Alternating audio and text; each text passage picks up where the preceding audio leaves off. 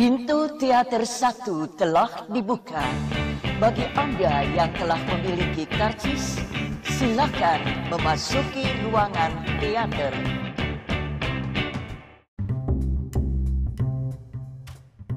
Yo, baik lagi sama gue Mustafa di podcast Habis nonton film uh, Kali ini gue gua akan ngebahas film Love for Sale 2 Cukup terlambat sebenarnya, tapi nggak apa-apa Karena ya ya kenapa harus review film cepet-cepet ya?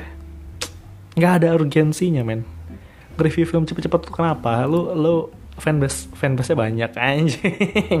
Yang peduli dengan apa opini lu banyak. Enggak sih gue ngerasa nggak banyak lah yang membutuhkan opini gue cuma wow suara motor lewat. Uh, Love for Sale 2 ini sebuah film yang diharapkan kedatangannya tidak seperti banyak sequel-sequel yang tidak diharapkan kedatangannya, tapi Love for Sale 2 ini banyak diharapkan kedatangannya karena menyimpan satu misteri besar apa yang apa yang akan terjadi kepada si karakter Richard di Love for Sale pertama kalau lu udah nonton ya.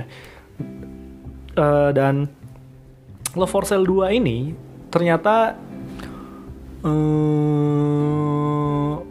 ternyata bukan film cinta. Uh, eh, gue ngerasa film ini bukan tentang romansa antara dua lelaki dan wanita gitu. Gua gua nggak ngerasa karena cuma ini uh, tentang seorang ibu yang gimana dia bisa uh, berkompromi dengan ambisinya sebagai seorang ibu yang apa ya yang selalu punya keinginan yang harus dituruti gitu. Itu sih itu sih lebih ke sana dan pada akhirnya si ibu ini kedatangan seorang wanita bernama Arini. Justru bukan sih tentang si Aldipati Dolken dengan Arini Love for Sale 2 ini tuh harus sepertinya usernya adalah si ibu itu gitu. Si ibu siapa sih namanya? Gue lupa.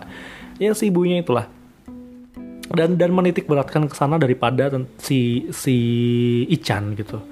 Uh, poin plus film ini Se secara garis besar ya ini yang gue tangkap dan gue rasakan dan gue nikmati sepanjang film adalah dialog dan uh, pengadeganan setiap adegan rumah dan hampir semua nggak semuanya lah hampir semua adegan dialog di dalam gang, di rumah, di depan gang, nong tongkrongan, dialognya, gimana mereka bergerak itu gue suka banget karena sangat terlihat natural, sangat terlihat dinamis gitu ya, uh, dan apa ya gue ngerasa kalau film ini sangat ya uh, dekat lah. Gue ngerasa kayak apa yang diomongin sama orang-orang itu itu sering gue dengar dan ketika gue gue gue gue gue tuh suka nama-namanya. Ada buncun lah ada sih. Ada yang namanya buncun terus tetangga tetangganya anjing itu keren. Itu keren gue suka. Uh, strukturnya jelas film ini. Uh, si Ichan yang tadinya percaya kalau dia tuh nggak perlu pasangan serius atau membuat ibunya puas uh, ternyata dia harus membuat ibunya puas untuk memiliki seorang menantu yang baik ya. Ternyata dia harus mengejar itu karena umur nggak ada yang tahu. Uh, jadi dia harus segera sesegera mungkin mencari pasangan yang sesuai dengan apa yang diminta oleh ibunya gitu sih. Itu secara garis besar gue suka itu uh, penempatan musiknya kadang-kadang oke okay, kadang-kadang enggak. Um, apalagi ya apalagi ya. Karakternya solid lah cuma uh, Ichan itu karakternya tidak bukan karakternya. Dolken tidak berhasil. Menurut gue Dolken tidak terlalu uh, tidak terlalu maksimal memerankan karakter Ichan karena I don't know terlihat terlihat di permukaan aja gitu. Terlihat terlihat hanya setengah dari karakter itu yang muncul gitu. Keraguan dia ketegangan dia bagaimana dia ber berkompromi dengan ibunya, berkompromi dengan Arini, betapa dia cinta dengan Arini, kehilangan Arini. Itu itu tidak tergambar dengan jelas ya. Ini ini for your information dan sebuah trivia gitu ya. uh, jadi gue sempat terlibat di sebuah pembuatan film bersama Deva Mahendra dan dia cerita kalau uh, dia itu terlibat dalam proses pembuatan pengembangan cerita film Love for Sale 2 dan bahkan Deva Mahendra adalah calon pemeran Ican gitu. jadi lu harus bisa membayangkan. Enggak sih gue nggak bisa membayangkan kode Maheran juga sih terlalu gemuk kali ya. Terlalu terlalu besar badannya. Jadi yang harusnya meranin meranin Ichan itu adalah Deva Mahendra karena suatu alasan.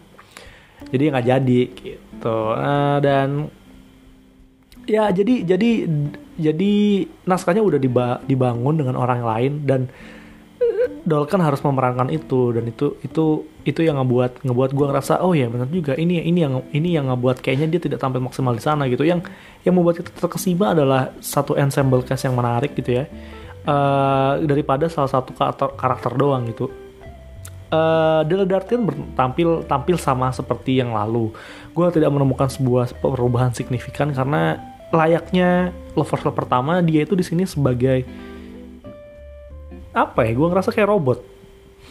Bener gak sih? Gue ngerasa kalau dia itu uh, senyumnya fake uh, apa yang dilakukan itu belum ber, belum menggunakan perasaan. Meskipun sesekali dia ngeliat fotonya ketika masih kecil ya. Teringat dengan keluarganya. Cuma cuma apa-apa sebenarnya ambisi dan tujuan Ari ini tuh tidak terpapar lagi dengan jelas gitu yang mungkin nanti jika ada Force 3 barulah dibikin dibikin tentang cerita tentang Ari ini. Dan gue berharap ke sana daripada hari ini yang yang tidak jelas arahnya ke mana dan apa sebenarnya tujuannya dan bagaimana dia bisa begitu. Uh, fake-nya mengelabui keluarga Ican dan Ican sendiri terus ya itulah. Itulah itulah yang gue gue sayangkan aja gitu gue sayangkan. Tapi overall gue suka.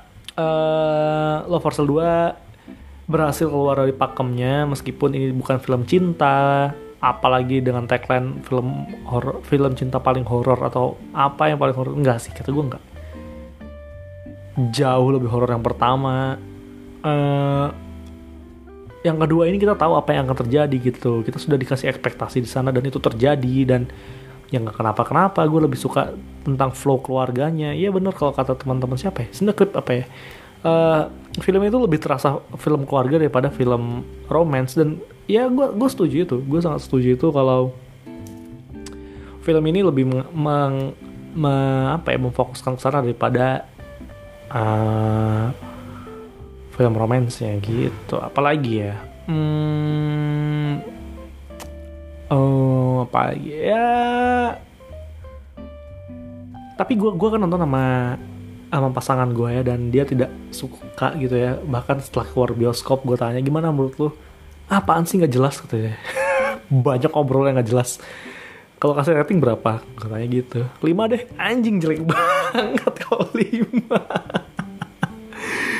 Ah ini ini ini yang gue rasa sebuah problema sebuah problem kenapa lo for sale sebagai film film yang menurut gue nggak jelek ya. Filmnya cukup bagus cukup ber, cukup punya punya ngasih rasa yang berbeda gitu. Uh, tapi kenapa banyak yang nggak nonton dan tidak tertarik nonton? Karena segmented.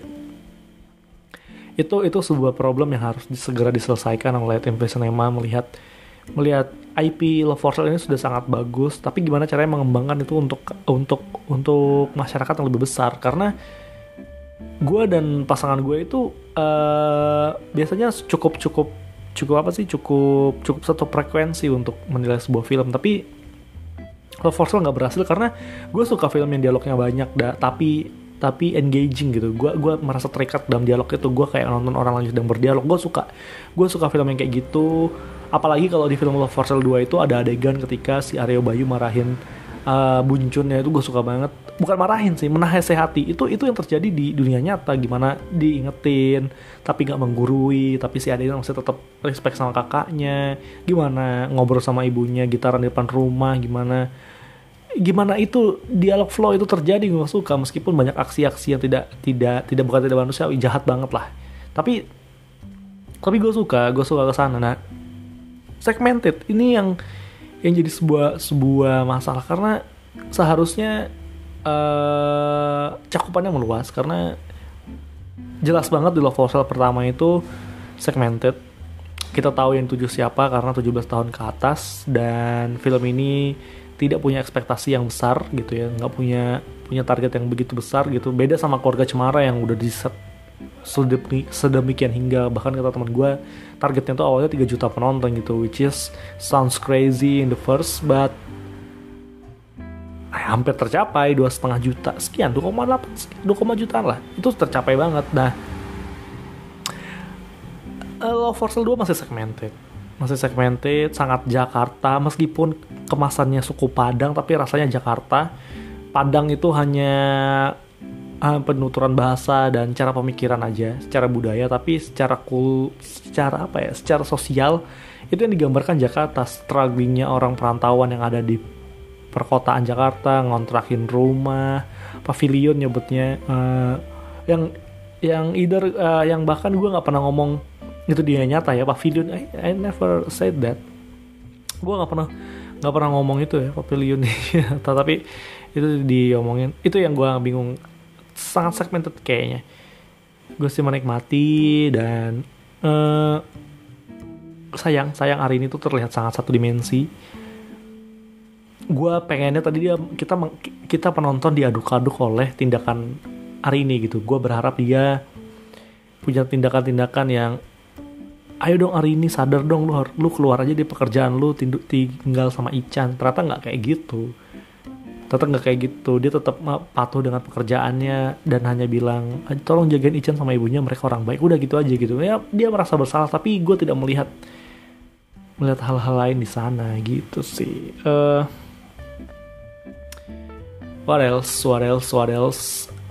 What else? Kalau kalau lu anak film eh film kalau lu suka produksi film pasti lu sadar ada penempatan-penempatan lighting yang tidak um, bukan tidak umum yang yang sebenarnya di dia nyata tidak umum. Kayak penaruhan lighting di atas pintu terus penggunaan warna biru dan merah yang begitu kentara gitu ya yang di mana lu di dunia nyata pasti lu tidak pernah menemukan itu. Dan itu menjadi sebuah ciri khas untuk film Love for karena dari Love for pertama warna warna cahaya itu sangat begitu kontras. Dan Love for Sale 2 berhasil menggunakannya lagi tanpa begitu kentara gitu ya tapi gue sadar akan sana dan struktur ceritanya uh, gue gue cukup terganggu kenapa si ibu ibunya Ican itu tidak begitu kehilangan. Pada awalnya gue ngerasa kenapa kenapa ibunya nggak merasa kehilangan ketika Arin pergi? Tapi itu semua uh, gua gua mulai singkirin karena sebenarnya tujuan cerita film ini adalah membuat gimana si ibu yang tadi yang ngerasa dia harus mendapatkan menantu sempurna itu sadar kalau dia itu tidak boleh memaksakan kehendaknya. Dan akhirnya pada dan pada akhirnya uh, dia merelakan apa pun keputusan Arini. Dan ketika Arini pergi dan tidak ada kabar dia mendoakan. Itu itu itu sebuah poin penting yang di, mana karakter itu berubah. Dan Ican masih kayak gitu-gitu aja. Ican Ican Ican artinya tahu rasanya kehilangan orang yang disukain. Karena orang yang disukain itu berhasil membuat ibunya bahagia. Which is balik lagi tujuan Ican adalah membahagiakan ibunya bukan mencari pasangan. Itu dia ya.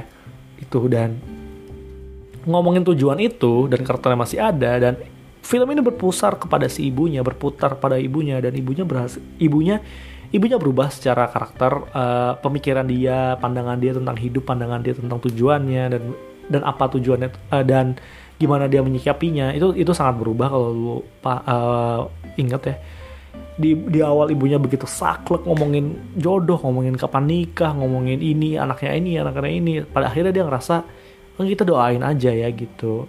Sekaligus mendoakan calon cucunya gitu sih.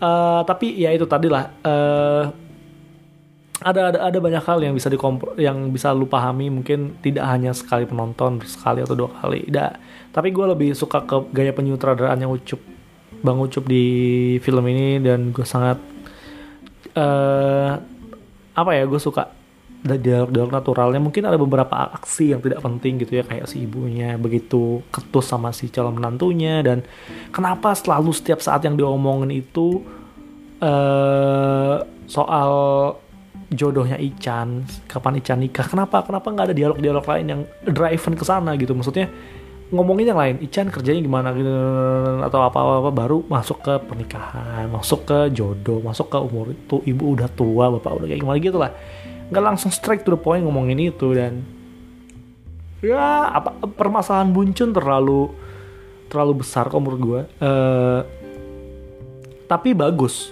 Permasalahan itu bagus sebagai refleksi kalau menikah itu tidak boleh main-main. Itu begitu bagus. Dan ya ya ya. Jadi kenapa ibunya begitu ketus dan merasa anak pertamanya di diambil oleh si istrinya Aryo Bayu gue ngerti. Terlalu terlalu kadang itu terlalu terlalu beberapa aksi terlalu berlebihan dan ya gue rasa kecemburuan itu ada. Wajar adanya. Tapi gimana cara mendeliver itu terlalu berlebihan sih. Gitu sih. Uh, apa lagi ya udah kali ya itu aja.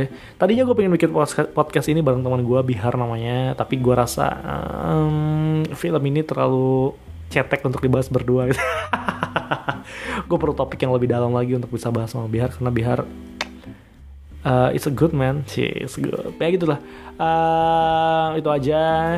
Uh, gue ngerekam podcast ini di mana hari pertama eh di mana besoknya akan tayang Ratu Ilmu Hitam. Dan ya semoga gue ada kesempatan untuk nonton Ratu Ilmu Hitam semoga bisa lebih cepat juga ya gue takut ada spoiler segala macamnya sih sebenarnya. Uh, itu sih. Itu aja untuk episode kali ini sampai jumpa di episode selanjutnya. Dadah